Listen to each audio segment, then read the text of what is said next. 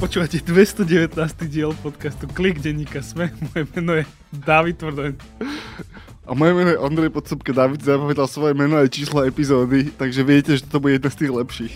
S Dávidom sa každú sobotu rozprávame o najdôležitejších udalostiach zo sveta technológií, médií a sociálnych sietí. Ale občas sa Andrej rozpráva sám. Niekedy sa rozprávam sám so sebou. A baví ho to. Potom mi vždy povie, že tá epizóda mala taký dobrý flow.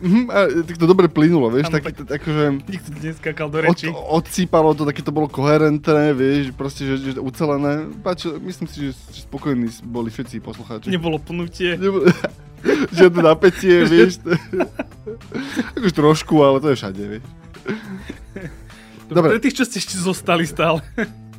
Dnes sa budeme rozprávať o aplikácii Slovensko v mobile. Bude to rovnako rozpačitá debata, ako je rozpačitá tá aplikácia, podľa mňa. Budeme sa rozprávať o tom, ako Amazon spočítal, že zamestná všetkých ľudí v Amerike, ktorí by chceli pracovať v Amazone. Zistil, že to je asi zle. A tak začal rýchlo dávať robotov do skladov. To bude druhá téma. A tretia a štvrtá téma bude Twitter ukázal zase ďalšiu verziu niečoho, čo nie je tweet. A David nám povie, prečo to je zlý nápad. A budeme sa rozprávať o Nothing Phone, čo je taký ten nový rádobo nová dôležitá značka mobilov, ktorá pravdepodobne neúspeje. Ja som povedal, že Android, ktorý chce vyzerať ako iPhone, ale bez jablčka. Dobre.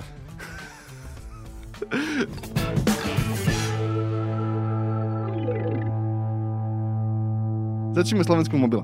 Tento týždeň bola veľká tlačovka, kde došli...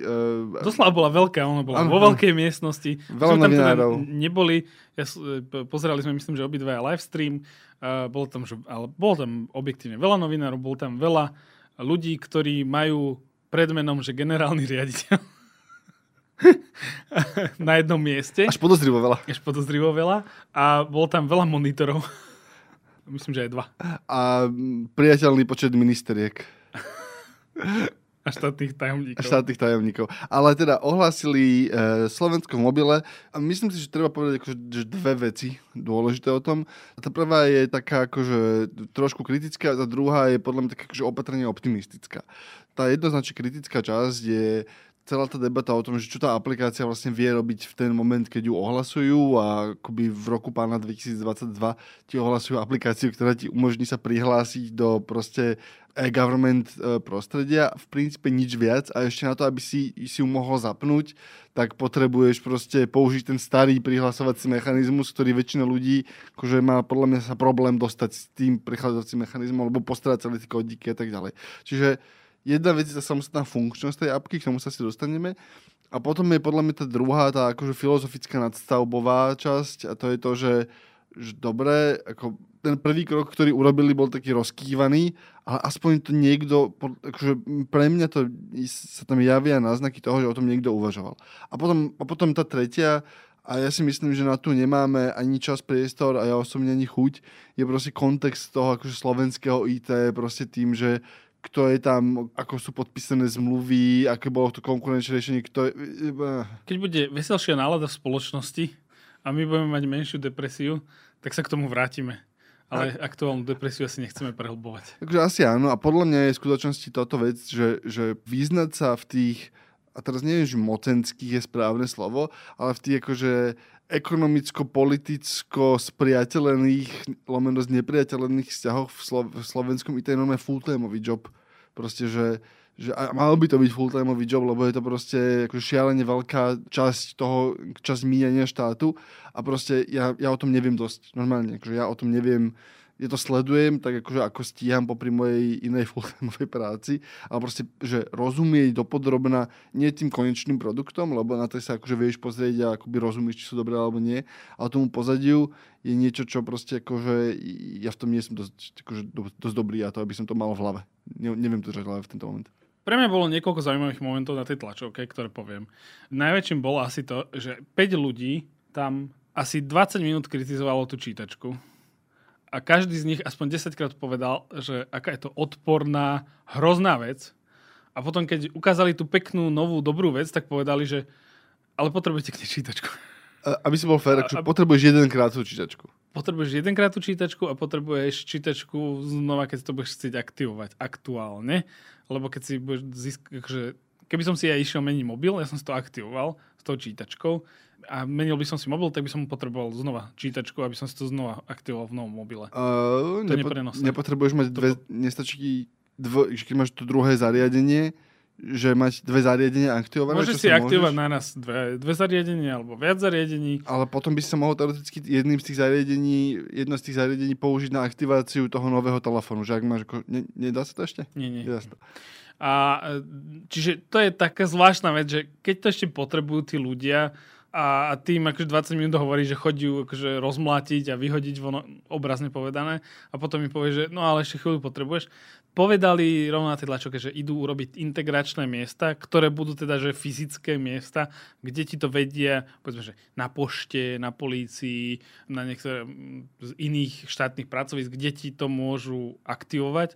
Jednoducho, že prídeš, tam bude mať niektorý z tých pracovníkov prístup k portálu, kde pozrie ti na občiansky, asi ho niekde strčí a vygeneruje ti kódik, ktorým si aktivuješ aplikáciu. Dajme tomu, aj keď akože desí ma to, že musím niekde chodiť, že dobre, že nemusíš mať čítačku a nainštalovaných milión driverov a podporných aplikácií, ktoré ti akože... Vyhadzujú chybové hlášky, ale chcel som povedať, že podpisujú tie certifikáty bezpečnostné, ale akože musíš sa niekam prejsť, kde ti to niekto spraví. Neviem, čo z tých dvoch vecí je akože horšie. A tam je ešte ten moment, že podpisy ešte, pokiaľ som tomu dobre rozumel, tak stále akože na podpisovanie. Ano. Ešte stále budeš potrebovať tú čítačku nejaký čas. Čiže to je tá vec, čo sme hovorili na začiatku, že je to ako zjavne nedokonalé riešenie, ktoré budú musieť dopracovávať. Taktože my nevieme úplne, čo stálo za tým, že to teraz ohlasili v takej podobe, aké to ohlasili. Môžeme len špekulovať, či za tým boli, že politické dôvody, bolo treba niečo ohlásiť, aj keď vieme, že to nie je hotové, ale môžeme niečo ohlásiť, ale nebudeme špekulovať. Jednoducho, aj preto sa volá tá aplikácia, že Slovensko v mobile, pretože aj pri predstavení povedali, postupne sa tam budú pridávať funkcionality a naozaj raz to meno, respektíve, že tá aplikácia naplní to očakávania toho názvu, že Slovensko v mobile, teraz by sa mohla volať pokojne tá aplikácia, že login do Slovensko.sk a ešte pár iných štátnych služieb, webov ministerstva vnútra a tak ďalej. A to nás podľa mňa ťahá k tej druhej časti tejto debaty, a to je to, že aj z toho, ako rozprávali tí ľudia, ktorí predstavovali, aj akože ten štátny tajomník, aj ten šéf vlastne akože toho vývojového tímu, tak tam akože vidíš na nich, ako bolo z toho cítiť, že aspoň mne sa zdalo, že z toho cítim ten moment, že niekto o tom uvažoval akoby trochu strategicky alebo trochu koncepčne. A presne ten taký... Lebo keď si spomenieš, ako sa oznamovali veľké štátne IT projekty akoby za minulých vlád, to bolo, že žiadne papierovanie. Do 3 rokov už žiadny papier nebude existovať a vedel si, že to je klamstvo. Proste akože, už bude všetky úradníci, už nebudú mať, žiadny papier si nebudete musieť nosiť úradníkom, a vedel si, že to je klamstvo. Proste len to pekne znelo, dalo sa to napísať do valebného programu a mohol si ukázať niečo ako minister na tlačovke, ale pritom ty ako človek si akože sa na to pozrieš, že dobre, že toto je blbosť zjavne. Nebudem to používať. Potom, keď sa rozprával, my sme mali také tie rozhovory s úradníkmi, ktorí používali ten systém, tak sa zistilo, že nie, oni naďalej proste robia to isté, akurát akože to nechodí e-mailom, ale akože sa logujú do nejakej stránky. Zjednodušený príklad. A mohol si naďalej tváriť, že to prihlasovanie je v poriadku, aj keď nebolo, lebo ono je technicky, akože funguje. To čítačko sa tam môže prihlásiť, aj keď to ľudia veľmi neradi robia, lebo je to proste kostrbaté a nepohodlné. Ale ten základný moment toho, keď sa rozprávaš s ktorýmkoľvek človekom, ktorý robí digitálny produkt, je proste, že prvá starosť je, že aká je identita toho používateľa.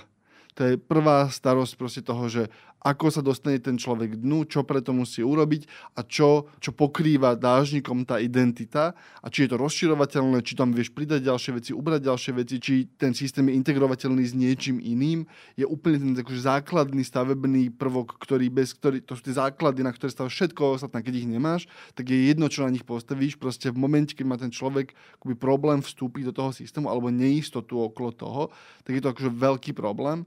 A tie veci, ktoré oni hovorili, ja neviem, či ich budú schopní, ochotní a akože s politickým výtlakom vykonať, ale presne ten moment, že Tuto je systém, ktorý má byť používateľsky jednoduchý a zároveň sa presne ako aktívne rozprávame o integrácii so všetkými tými ostatnými identitami, ktoré máš roztrúsené proste po štátnych weboch, lebo proste sú, to sú oddelené profily, ktoré od tebe vedie sociálna poisťovňa, daňováci, úrady, akože NCZI má vlastnú vec a ono je to všetko spojené niekde nejakým akože tvojim menom a rodným číslom, ale tie veci, ak sa rozprávajú, tak akože veľmi takým akože násilným spôsobom a presne ten moment, že nie, tuto je jedna, ako začíname pracovať na tom, aby existoval jeden vstupný bod pre mňa ako občana a potom jeden integračný bod pre ostatné, všetky ostatné akože časti štátu, tak to je tá príčetná vec, ktorú si chcel, aby niekto urobil pred 20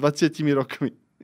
A opäť, že ja neviem, či sa im to podarí vykonať a môžeme sa veľa rozprávať o tom, že to vykonávajú kostrbatým spôsobom, lebo si mohli zobrať iné riešenie, ktoré už bolo hotové a vedeli robiť iné veci, ale proste akože to sú tie detaily, kedy hovorím, že v tých sa vieš akože, že veľmi jednoducho utopiť. Ale to svetlo na konci tunela pre mňa bolo proste to, že dobre, niekto začal o tom rozmýšľať, akože čo musím urobiť, aby to začalo byť funkčné a aby na to mohol niekto v budúcnosti pracovať a malo to zmysel. A presne, že no dobre, začnem sa pozerať na ten technologický akože stack, ktorý si zdedil, lebo sa vymenili, akože politicky sa vymenili garnitúry a pozeraš, že no, nefunguje mi ani tá základná vec. Tak dobre, 2 roky idem pracovať na tom, aby som opravil tú základnú vec. Akože je to nudne, ten výsledok je trochu trápny, aj kvôli tomu, že si zdedil asi nejaký technologický dlh. To akože ľudia, ktorí robia zítečko, vedia proste, že technologický dlh, že aký šaropatok ti to narobí. A teraz hovorím, že nie je to podľa mňa dobré ospravedlnenie toho, v akom stave to bolo, len proste akože sa mi tam zdá akoby záblesk racionality v tom uvažovaní. To áno, ale v podstate treba povedať, že teraz vám tá aplikácia nezmení život, ak máte nainštalovanú už v podstate čítačku, ste zvyknutí používať. Ja som zvyknutý používať. Je to peklo a 9x z 10 nefunguje z nejakého dôvodu, nenadviaže sa spojenie. Tak dobre, tak akože trošku ti to akože zľahčí život. Tak trochu mi to zľahčilo život, ale v zásade ten game changer bude, keď bude mať ten podpis. To bude ako keby ten prvý míľnik, keď si môžeme povedať, že dobre, vtedy to môžeme pochváliť, že keď bude ten podpis v aplikácii. Hej. A potom je úplne...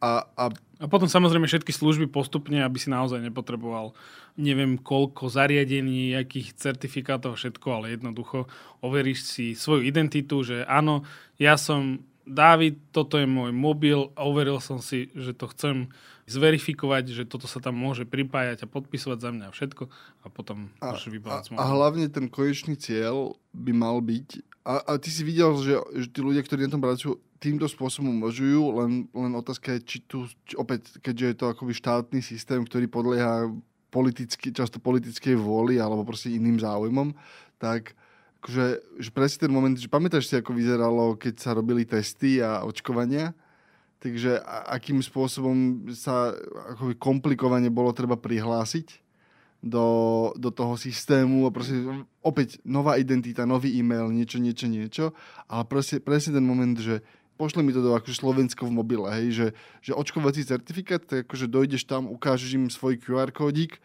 oni to potvrdia, možno si vypýtajú tvoj občiansky a potom je to spárované v tom systéme a keď potrebuješ očkovací certifikát, tak nebude žiť proste v nejakej separátnej apke, ale bude žiť v nejakej podsekcii proste Slovensko mobil, alebo sa tie dve apky porozprávajú v rámci tvojho mobilu, že dobre, stiahni si túto nejakú akože certifikačnú apku, proste, ktorú máš od Európskej únie, ale ona je napojená proste na tú tvoju jednu identitu a zároveň akože ten výhľad do budúcnosti presne ten jeden kontaktný bod, hej, že chce od teba nejaký miestny úrad niečo, chce od teba proste štátny úrad niečo, chce od teba tvoja zdravotná poisťovňa niečo, tak akože tuto je ten jeden kontaktážny bod, kde ťa nájdú, ktorý vieš používať, ktorý je jednoduchý. A tak tam budeme ale o 15 rokov, možno. No čo ten Amazon? Dobre, vyšli dve nie úplne nezávislé správy od seba. Prvá správa... Oni vyšli nezávisle od seba. No, akože, áno, vyšli tak nezávisle od seba, ale nie sú nezávislé od seba. Tak. Vyšli nezávisle od seba, ale súvisia spolu. Tak. A prvá správa, Vox sa dostal k interným dokumentom Amazonu, kedy Amazon si nechal robiť výskum toho, že dobre, toto je tempo, ktorým rastieme, toto je tempo, ktorým cez naše sklady pretekajú ľudia, k tomu sa ešte dostanem. Jednoducho Amazon je, myslím, že top, alebo medzi top 3 najväčšími zamestnávateľmi v Spojených štátoch. A že koľko vlastne ešte máme akože dostupnej pracovnej sily. A urobili akože veľkú analýzu a zistili, že za 2 roky už nebude kto by mohol v Amazone pracovať. A nebude to ani tak kvôli tomu, že by všetci ľudia boli zamestnaní v Amazone. To je akože tá orwellovská verzia toho. Ale bude to kvôli tomu, že Amazon, keď si to zoberieš, keď sa akože pozrieš na tie akože dáta, že koľko ľudí Amazon prijal a koľko prepustil, tak sa ukazuje, že v priebehu 1 roka Amazon prepustí 100% firmy. Ono samozrejme, že tam máš ľudí, ktorí proste prídu do tej firmy na 2 týždne a potom odídu. Hej? A oni sa, že proste to nie je úplne smerodatné. Nie je to tak, že oni naozaj prepustia 100% ľudí, ale proste, že Amazon za rok stráti toľko zamestnancov, koľko v tej fabrike pracuje. Lebo majú mimoriadne akože náročné, niekto by povedal neľudské, sú ľudia, ktorí akože sú organizácie, ktoré hovorili neľudské týmto slovom, pracovné podmienky v tých skladoch. Proste sú ľudia, ktorí tú prácu v sklade používajú ako prechodný milník, kedy proste, že potrebujem garantované peniaze a viem, koľko zarobím v Amazone, alebo viem, koľko zmien si tam budem môcť zobrať, tak si tam zamestnám na 3 mesiace, aby som proste prečkal, alebo si to zoberiem ako druhú prácu nočnú a aby som splatil proste dlh, hypotéku, auto, čo len chcem. Čiže Amazon má problém, že má ohromne obrovskú stratovosť proste tej svojej pracovnej sily a ľudia, ktorí už pracovali v Amazone, sa tam málo kedy chcú vrátiť. Že v momente, keď ten človek odíde a potom ho Amazon znova volá, že poď sa k nám vrátiť bárs aj za viac peniazí, tak tí ľudia väčšinou hovoria, že nie, ďakujeme. Čiže spočítali, že do 2 rokov pravdepodobne im dojdú potenciálni zamestnanci, ktorí by tam mohli chcieť pracovať. A tá analýza hovorila, že sú veci, ktoré viete s tým urobiť. Napríklad, že viete zmeniť pracovné podmienky, alebo viete zvýšiť platy, alebo viete urobiť akože kadečo. Ale keď si svalnatý Jeff, tak sa na všetky tieto riešenia pozeráš a potom sa na to pozrieš, že no ale moje marže. Čo to urobí s mojou maržou? A potom tá odpoveď, že pôjde dole tá marža a to nechceš, keď si ako Amazon. A to nás plynulo privádza k druhému k druhej správe. A to je to, že Amazon ukázal prvú várku takých tých autonómnych skladových robotov. My sme sa o nich už veľakrát rozprávali, sú startupy, je veľmi populárny startup v Británii, ktorého meno som teraz zabudol, ktorý robí skladové riešenia pre dovážku. Dám to do newslettera.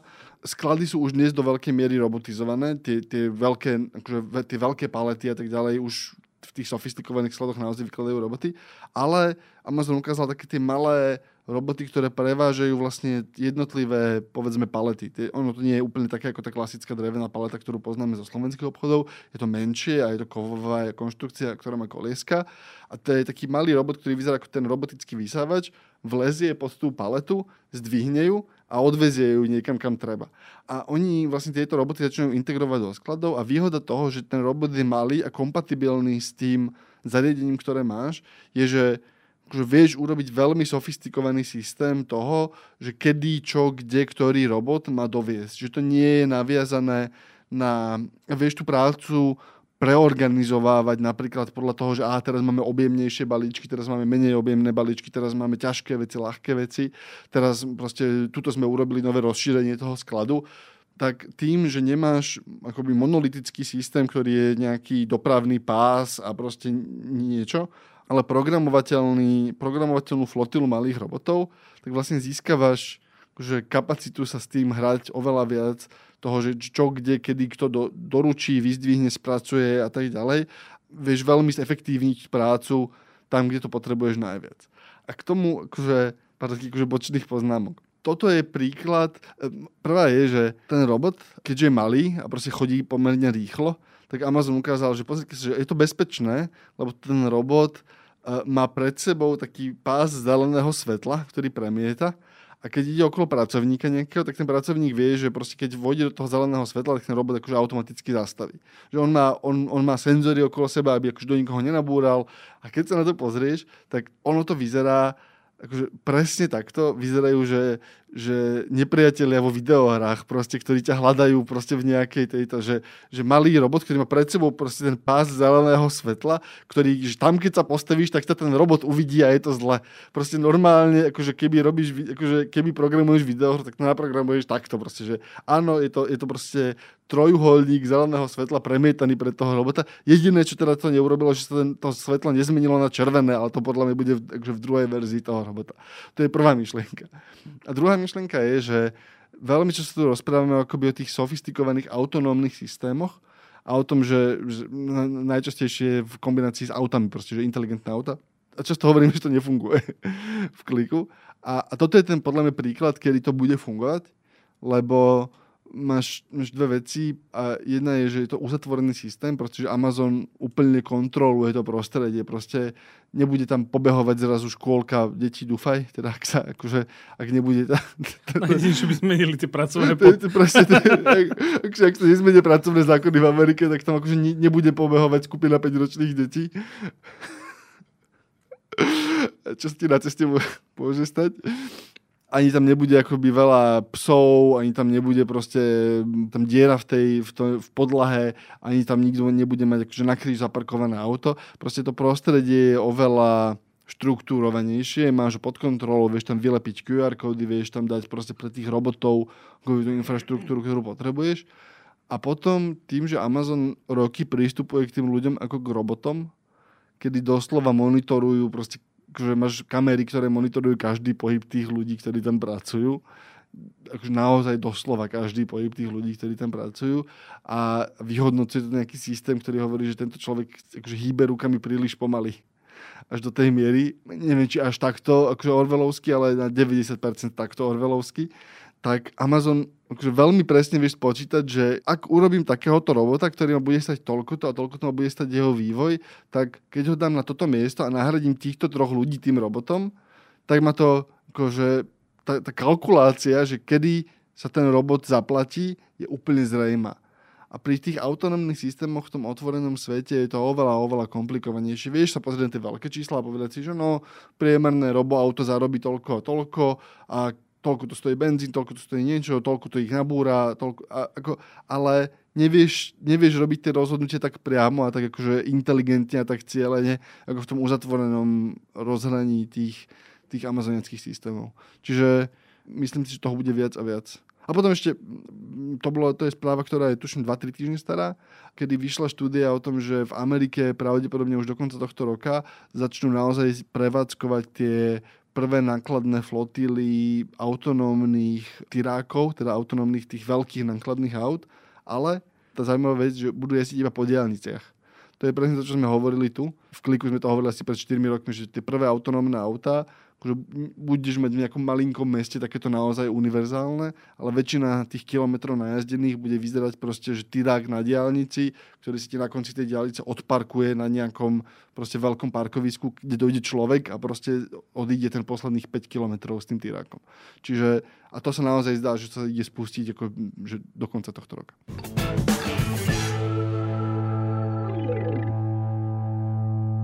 Ja som dlho rozprával o Amazone, ty mi porozprávaj o Twitteri. Taká správa. Twitter v stredu zverejnil správu, že prichádza s novou funkcionalitou pre autorov alebo pre spisovateľov v úvodzovkách, keď im umožní písať dlhšie príspevky na svoju sociálnu sieť. Sme na to zvyknutý podobný princíp a volajú to, že Twitter Notes, teda poznámky. Podobný princíp skúšal pred rokmi Facebook. Facebook mal tiež Facebook Notes, hovoril, že áno, je to verejne prístupné, môžeš to editovať, môžeš tam pridávať fotky, odkazy, videá, pripínať iné príspevky a bude to vyzerať ako článok na internete. S tým rozdielom, že to nebude na internete, ale bude to na Facebooku. A teraz s tým presne úplne kopia prišiel Twitter. Treba povedať, že Facebook asi pred 2 rokmi zrušil Facebook Notes. Povedali, že rušíme, ak máte tam nejaké, tak si exportujte. Rušíme to, nebola to dobrá funkcionalita, zatvárame. Podobnú funkcionalitu mal aj LinkedIn. Vlastne on ju stále má, že môžeš napísať na LinkedIn článok. Avšak LinkedIn to trochu transformoval do toho spôsobu, že je to viac ako blog a skôr ťa tlačíme do toho, aby si si založil na LinkedIn newsletter. Neviem, či si vedel, ale môžeš mať na LinkedIn newsletter. Je ešte nejaké miesto, kde nemôžeš mať newsletter? Podľa mňa už došli. Facebook má newsletter, LinkedIn má newsletter, Twitter má newsletter, Snapchat nemá newsletter, ani Instagram nemá newsletter zatiaľ. Ako vyzeral akože Snapchatový newsletter? E-mail čo si sám zmaže? Alebo čo by to bolo? Áno. Budeš to mať ako z Mission Impossible. ale to je vlastne spam. To je... Nie, akože to ti príde, že do 5 sekúnd ti zhorí mobil. Ak túto správu... Bez ohľadu na to, či sa rozhodnete túto nahú fotku prijať, alebo zmazať sa tento terminál zničí do 15 sekúnd. Áno, presne tak, čiže začne ti dymiť mobil. A Google inak tiež mal, myslím, že raz sme dávali do KLIK Newslettera informáciu, že aj Google experimentuje s newsletterami, oni majú takú tú svoju experimentálnu jednotku, ktorá robí takto veci, ale oni po asi 6 mesiacoch potom ohlasili, že nie, toto nie je pre nás, nebudeme riešiť newslettere. Dobre, ale teraz späť k tomu Twitteru, že Twitter toto ohlasil, že chceme dať priestor ľuďom, aby tvorili dlhšie príspevky a nemusia nikam inám chodiť a tuto to je a môžete to používať. Ja mám s tým niekoľko problémov. Ten hlavný problém je, že platforma ide tvoriť niečo, čo vyzerá ako blog, ale nie je to blog, lebo je to na uzavretej platforme a schováva sa to aj v tom, keď si predstavíš teda ten timeline, ten feed, jednoducho, že čítaš si príspevky a zrazu ti tam vyskočí príspevok, ktorý má len fotku, titulok a perex. A že ak chceš vedieť viac, tak si klikni.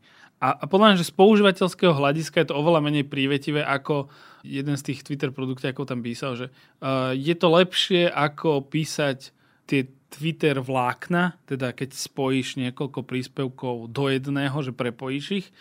Áno, súhlasím, určite sa dá v tom editore lepšie písať, ale môj návrh je, že nie, nerobte to, radšej správte to, aby som ja mohol písať akože dlhý príspevok do jedného tweetu a potom nejak automagicky sa to rozdelí do viacerých, ktoré sa spoja do vlákna, najmä preto, že je to verejne viditeľné, respektíve v tom feede vidíš, čo je tam napísané, ale keď to začneš ty schovávať na svojej platforme do blogov, ktoré nie sú úplne blogy a je to na tvojej platforme a úplne nevieme, ako sa bude k tomu algoritmus práve, napríklad ten algoritmus na LinkedIne, tie články mal som pocit, že až penalizoval, že keď si niečo chcel si dlhší príspevok napísať a napísal si ho na LinkedIne do článku, tak moja skúsenosť bola, že vždy to malo oveľa menší dosah, ako keď som dal príspevok sám o sebe. Ja som uvažoval, keď som to videl, že prečo to neurobili presne naopak. Že prečo ti nedali možnosť toho, že aha, tuto si napísal dlhé twitterové vlákno,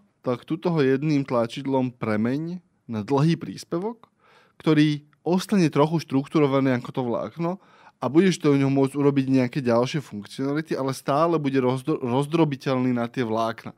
Že by si vlastne...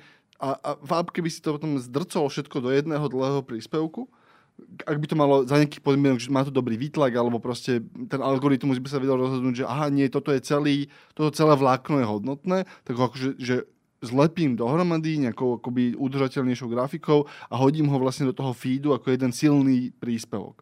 Lebo podľa mňa tým, že vytvoríš toto, tak strácaš dve z mojej strany pomerne významné nie sú to inovácie, ale funkcionality, ktoré ten Twitter ako dnes má. Lebo tým, že máš tie vlákna, len pre kontext, Twitterové vlákno je pre ľudí, ktorí tú službu nepoužívajú. Twitter dnes obmedzuje dĺžku príspevku na 280 znakov. Keď napíšte 280 znakov, tak už vám nedovolí ďalej písať. Ale čo vy viete, je potlačiť také tlačidlo, keď píšete, také plusko, ktoré vám dá ďalší, otvorí nadviaže ďalší tweet na vás a potom v tej aplikácii alebo aj na webe to ľudia čítajú vlastne jeden za druhým. Je to také, že sú zlepené tie vlákna pod seba. Ale táto vec má pre mňa dve veľmi prínosné časti a to je to, že ten dlhý príspevok ti organicky roztrzne na menšie kúsky a tie menšie kúsky, každý jeden z nich môže fungovať ako zaujímavý vstup do tej myšlienky. Lebo aj keď napíšeš dlhý príspevok, tak možno iba tá jedna časť v strede veľmi podnetná na diskusiu. A ja ako spotrebiteľ potom v tom algoritme, keď pod tou jednou časťou sa rozbehne tá debata, tak ja uvidím tú jednu kľúčovú časť a viem sa v tom vlákne potom, že aha, tuto sa niekto začal rozprávať o tejto jednej konkrétnej vete alebo o tomto jednom tvrdení alebo o tomto jednom zaujímavom fakte, ale tá debata vznikla ako súčasť toho celého vlákna, tak sa môžem vrátiť alebo nemusím. V momente, keď to máš monolitický kus textu, tak nemáš tie organické vstupné prvky, kde sa ten obsah vie virálne šíriť, alebo kde vie vyvolať debatu, keďže sme na Twitteri, tak hádku. A vlastne sa pripravil o tú najlákavejšiu časť vlastne svojej platformy, a to je to, že máš tie myšlienky rozdrobené, akože máš aj veľké kusy textu, rozdrobené a štrukturované do menších pasáží a myšlienok a každá z nich funguje ako vstup pre algoritmus, aj pre ľudí a aj ako potenciálne šírenie. A toto zoberali a akože takým lúsknutím prsta mám pocit, že to zahodili, lebo chceli mať dlhší príspevok a ja by som oveľa radšej videl ako vizuálne a produktové inovácie o tom, že tie vlákna nie sú pokazené podľa mňa, tie vlákna sú akože feature a chcel by som, aby akože pracovali v rámci tej základnej filozofie, lebo tá sa zdá byť funkčná proste, tá si na nej postavená. A posledná poznámka k tomu, aj keď sa to môže javiť, že veď akože, ako je to iný blog, napríklad oproti akože blogu SME, tak blog SME má napríklad, že každý autor má RSS a môžeme si to nahodiť do svojej čítačky. Ale Twitter už napríklad vlastní blogovaciu platformu Revy, ktorá je blogovaco-newsletterová platforma. A to je opäť niečo, že newsletter to je, že ja, keď som spisovateľ alebo píšem, alebo autor a niekto sa prihlási na moje newsletter, tak mám jeho e-mail a keď sa rozhodnem, že idem preč z tejto platformy na inú, tak v poriadku. Ale toto zamykanie sa na vlastnej platforme, podľa mňa to nie je dobré, ľudia to nechcú a z dlhodobého hľadiska je to neudržateľné najmä. Hlavne, ak nevieš čerpať výhody tej platformy. Lebo presne, že aká je tvoja výhoda dlhého príspevku na Twitteri, keď proste hlavný náklad tej platformy je, že buď vidíš zaujímavých ľudí, alebo vidíš interakcie, alebo máš potenciál na to, aby sa niektorá z tých myšlienok začala rýchlo virálne šíriť a akoby, aby si ju vysielal do sveta, ale v momente, keď je to dlhé, tak sa je presne to, čo sa je so všetkými dlhými textami, že ak nemáš už etablované publikum, tak ľudia proste nebudú čítať. A keď máš etablované publikum, tak ako asi pôjdeš vieš si urobiť tú svoju značku čistejšie, lepšie, ako pravdepodobne niekde inde. Dobre, posledná vec, porozprávame. Inak neviem, ako to robia, ale my sa od tej značky Nothing, od ktorej nevlastíme žiadny produkt, ani neviem, či sa poriadne predávajú, ani neviem, či vlastne sú dobré, ale už sa o nej bavíme asi 4. krát. Myslím, že len tretí. Dobre. 3. krát sa o nej bavíme. Už sme sa o tom rozprávali. Nothing je značka, ktorá vytvára technológie, majú sídlo v Spojenom kráľovstve, teda vo Veľkej Británii, stojí za tým spoluzakladateľ značky OnePlus, Carl Pei. Najskôr prišli, myslím, že pred 2 rokmi so sluchadlami, ktorí mali také priesvitný plast, a teda videl si donútra. Tie sluchadlá neboli nejaké geniálne, vyzerali inak. Na začiatkom, niekedy na jar tohto roka povedali, že teraz tento rok prídu s telefónom, ten telefón bude na Androidovom základe, ale bude oveľa jednoduchší na ovládanie, pretože Android je veľmi komplikovaný, chcú to viac priblížiť k tomu, čo má Apple, to sú slová toho zakladateľa, ktorý je mimochodom veľmi taký, že má veľké vyhlásenia, ale nechce z toho robiť Apple, lebo chce chce mať otvorený ekosystém. A povedal, že v lete ohlásia, ako bude ten telefón vyzerať, aké budú mať funkcionality a tak. Telefón sa dostal trochu predčasne, lebo oni ho, tuším, že začiatkom júna ukázali, ako bude vyzerať. Ukázali zadnú stranu toho telefónu, ktorý je opäť prihľadný plast, čiže vidíš, čo sa nachádza pod plastom. Zverejnili to z toho dôvodu, že už v dnešnej dobe sa ťažko veľmi zakrývajú nové produktové inovácie, respektíve novinky a radšej prídeme my s tým von, to zverejníme, než ako by to mal, že niekto z našich zamestnancov pustí do médií a my by sme o tom nevedeli. Čiže ako keby kontrolovane. Dostal sa ten telefón teraz do rúk amerického youtubera Markosa Brownleeho, ktorý natočil asi 5-6 minútové video, kde neukazoval software, ale iba ukazoval niektoré funkcionality, ktoré ten telefón má. Ten telefón sa veľmi nápadne podobá na iPhone spredu, zozadu menej, pretože je priehľadný a má tam takú sériu svetiel, LED svetiel, ktoré sú také pásiky. Asi zatiaľ jediné, čo vieme, je, že tie pásiky svetelné pásiky vedia blikať podľa toho, aké máš zvonenie, alebo vieš si nastaviť, že keď ti príde nejaká notifikácia alebo niekto ti volá, tak vedia tak ako keby zvoniť, alebo teda tak blikať a to ti má akože indikovať, že niekto ti volá, alebo prišla ti nejaká notifikácia, prípadne keď to začínaš nabíjať, tak jeden z tých pásikov sa zmení ako keby na indikátor toho, ako veľmi máš nabitú batériu. Je to vec, ktorá dobre vyzerá na kamere a dobre sa ukazuje, ale akože to reálne využitie je, podľa mňa to nie je game changer, že nie je to vec, že áno, kúpim si tento mobil, pretože má svetelné pásiky zo zadu. Akože, keď si predstavím, ako veľmi sa pozerám na svoj mobil na tú stranu, kde je obrazovka versus na tú druhú stranu, tak je to akože veľmi v neprospech tej zadnej strany, kde sú tie svetelné pásiky toho Nothing Phone. A 12. júla by ho mali predstaviť, zatiaľ nevieme, aký bude software. To všetko, čo vieme. Pre mňa je zvláštne, že niekto dnes má ešte stále ambíciu ako začínať nové hardwareové značky. Lebo podľa mňa to je obdivuhodné, že sa do toho niekto púšťa. A presne, ak máš tie príbehy toho OnePlus, proste, že mala si značky, ktoré vlastne vznikli a existujú, udržali sa na trhu, prežili to, ale ten priestor na zmysluplné inovácie okolo fyzických aspektov toho zariadenia je podľa mňa veľmi tenký. Takže určite chceme, aby bolo viacej konkurencie, to bez debaty, ale treba sa pozrieť na to, že s čím zápasíš a ty v podstate že zápasíš s dvomi najbohatšími firmami na svete, ktoré budú mať takmer vždy, že 100-krát väčší personál na to, čo ty robíš. Ak ty máš akože 100 ľudí, tak oni budú mať 10 000 ľudí. Ak ty budeš mať 1000 ľudí, tak oni budú mať 100 000 ľudí.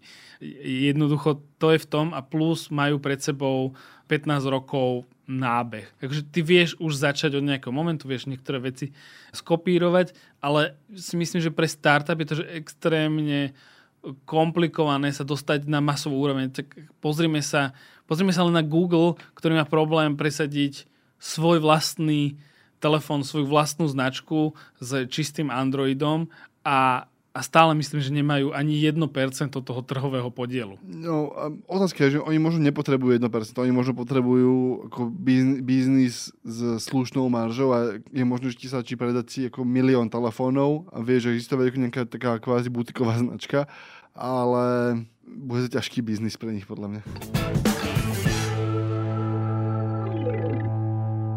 A to je na tentokrát všetko. Podcast Klik vychádza každý týždeň v sobotu. Prihlásiť na jeho odoberenie sa môžete všade tam, kde majú dobré podcasty, napríklad na Apple Podcastoch, Google Podcastoch, Pocket Casts, Spotify, alebo tuto Dávidovi... V lokálnej PNS-ke? V lokálnej PNS-ke, alebo v nejakej... Ako to funguje v PNS-ke? Že dobrý deň, chcem jeden technologický podcast. Máte drobné? Nemám vám vydať. Dneska všetci ľudia tu chodia iba s 50-kami, čo tu chcete? Ale už dosť veľa tých PNS-ek prešlo na... Či počkaj, nie je to v Prahe. Ja som ti dal najautentickejšiu PNS skúsenosť, ktorú by si našiel.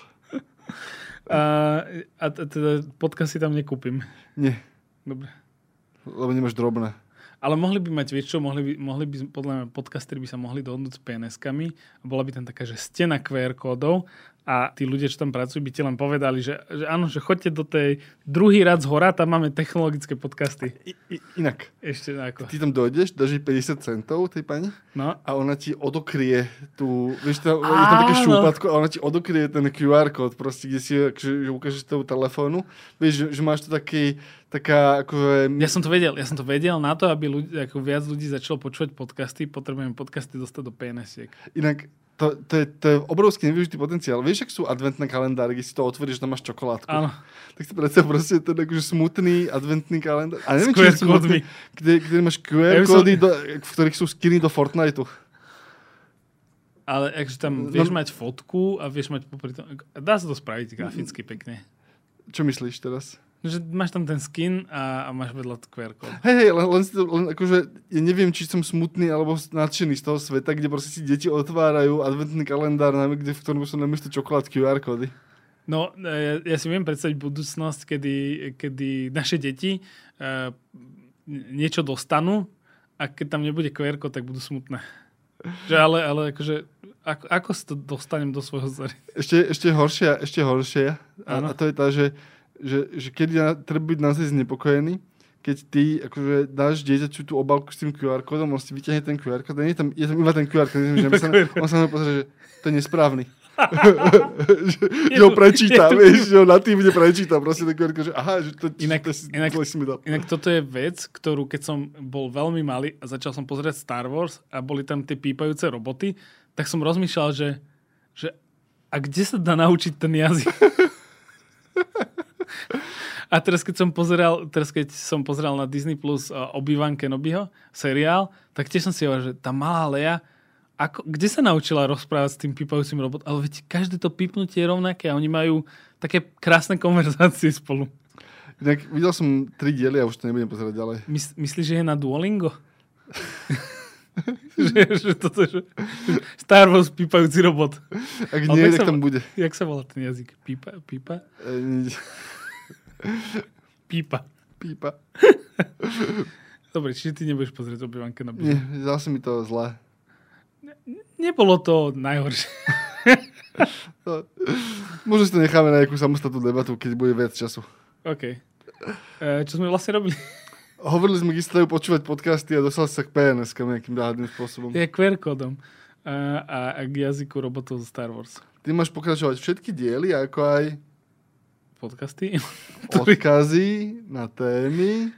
Od ktorých sa bavíme nájdete na adrese SME.sk, /Klik, ak chcete odobrať naše newslettere.